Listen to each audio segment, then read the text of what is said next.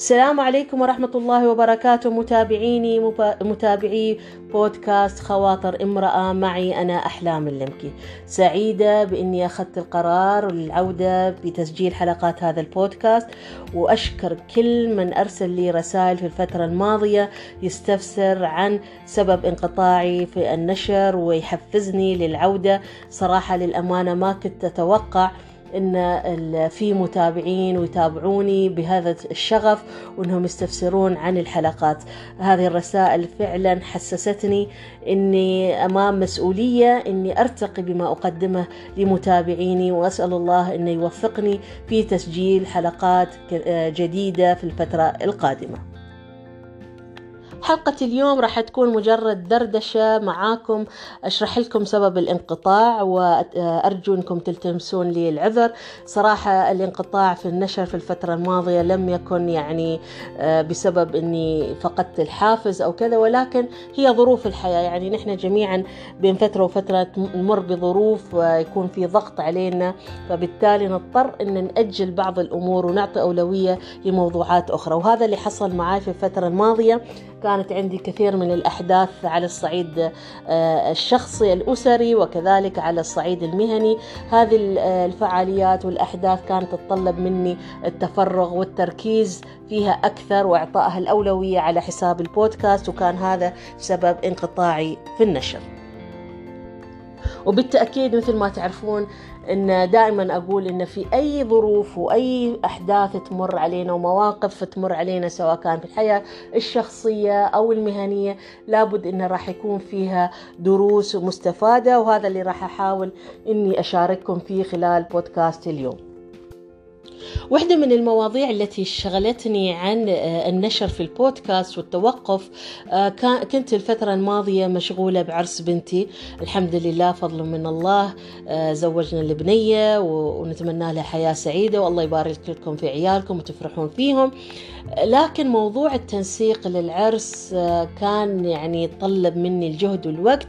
ومن هذه الأحداث اللي صارت معي في هالفترة لقيت إن هناك في نوعين من الأشخاص يمرون علينا في مثل هذا النوع من الاحتفالات سواء كنت أو كنت تزوج بنتك أو ولدك فراح يمرون عليكم يعني أشخاص إما يكونون آه، أشخاص داعمين ومساندين يقدمون لكم العون والمساندة في كافة تفاصيل العرس من ناحية الترتيبات واللوية آه، الدعوات وغيرها. وفي ناس لا يقفوا لكم على كل صغيرة وكبيرة والمعاتبة وليش ما خبرتونا وليش كذا.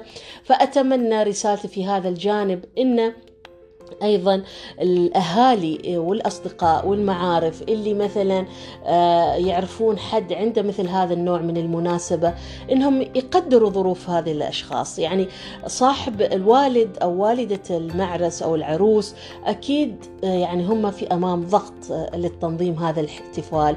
وامام ضغط إن عندهم موازنة ربما بسيطة معينة لازم يقومون فيها بتنسيق تجهيز العروس وغيرها والدعوات وهذا الأشياء. فموضوع العتاب واللوم يعني نتركه جانبا ونقدم الدعم والمساندة لكل من هو يحتفل بزواج أبنائه أو بناته. فأتمنى أن ما نشهد مثل هذا النوع من الخلافات أو من هذا النوع من التوتر في احتفالاتنا الأسرية. أيضا كان موضوع العرس يعني من الدروس اللي أنا استفدت فيها أن مسألة التحدي ما بين الموازنة ما بين رغباتنا نحن كأولياء الأمور كأم أنا شو أبى حق عرس بنتي؟ وما بين العروس نفسها شو هي تبى يعني في في فجوة ما بين يعني آه ما بقول ثقافات ولكن أجيال. فبالتالي آه، هي نصيحة إن ما بين الآباء والأمهات إنهم أيضا آه، يشركوا العيال في آه، في التخطيط لأن هذا في النهاية حفلتهم. ولكن نكون موضوعيين ونتمنى من الأبناء المعرس أو العروس إنهم يكون عندهم تفهم أيضا لتصور الأهل وإعطائهم أيضا الاحترام والتقدير والمساحة لتحديد ما هو مناسب العملية العملية تحتاج إلى حوار بناء في مثل هذه المواقف. المسألة الثانية اللي شغلتني عنكم متابعيني متابعي بودكاست خواطر امرأة إن في نفس فترة تحضيراتي لعرس بنتي كانت بنتي الثانية تخلص الثانوية العامة وكان عندها ضغوطات الامتحانات الإمسات وكيف نختار الجامعة المناسبة والاستعداد للحياة الجامعية. وطبعا البنات أو الطلاب في هذه الفترة هم يتطلعون إلى الحياة الجامعية أنها هي مرحلة استقلالية وبناء الشخصية فهم يطمحون أنهم يطلعون عن البيت ويكون عندهم حرية كاملة. فعملية الموازنة هذه أيضا كانت تشكل نوع من التوتر ضغط الامتحانات هذه والدرجات المطلوبة للقبول في الجامعات واللي صار إن أيضا بنتي آه، انتقلت وانتسبت إلى جامعة الإمارات في العين فمعناته هي طلعت من البيت وأصبحت يعني تسكن في سكن آه، الداخلي وكانت هذه أيضا آه، تختلط فيها المشاعر ما بين الفرح وما بين الحزن بإن البيت قاعد يفضى شوي شوية آه، بنتين راحوا في نفس الوقت. لكن هذه هي سنة الحياة وهذه رسالة أيضا حابة أوجهها للآباء والأمهات اللي يتابعوني إن دائما آه، نكون مستعدين إن الأولاد راح يستقلون وراح يكونون عندهم حياتهم الخاصة وعملية السيطرة عليهم سيطرة تامة.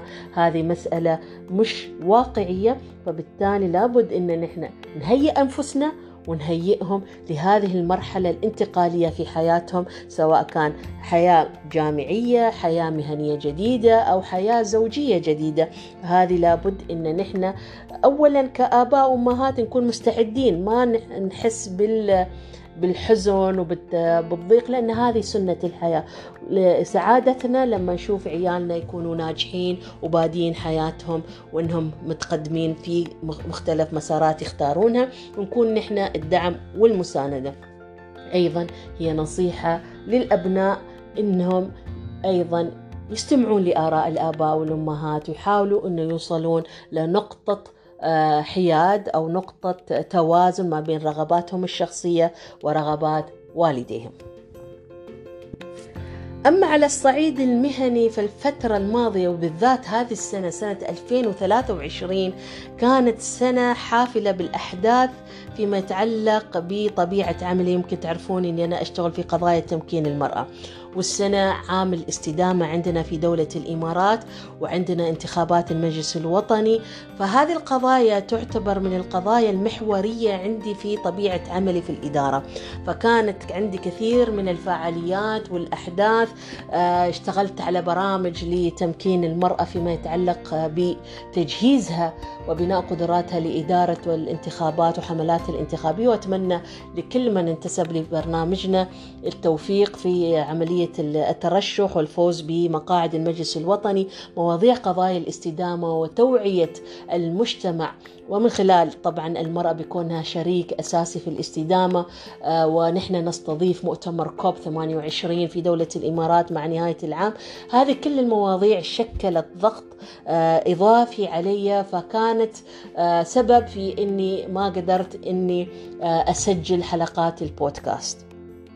ومن المشاغل الأخيرة اللي شغلتني شوية عن البودكاست ما أعرف إذا الكل سمع عن منظمة ال Toastmaster اللي أنا انتسبت إلها من كذا سنة من سنتين تقريبا.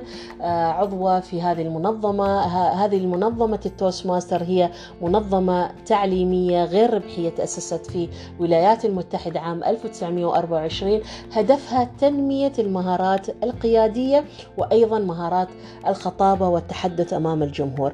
فلما ندخل في مثل هذا البرنامج نحن يكون علينا نختار مسار تعليمي لنوعية الخطابة اللي نحن حابين إن نتقدم فيها ويكون في عندنا التزامات بتقديم مشاريع خطابية وأخذ يعني ملاحظات المقومين وتحسين خطبنا حتى نتمكن أن نصبح النسخة الأفضل من أنفسنا فيما يتعلق بالتحدث أمام الجمهور.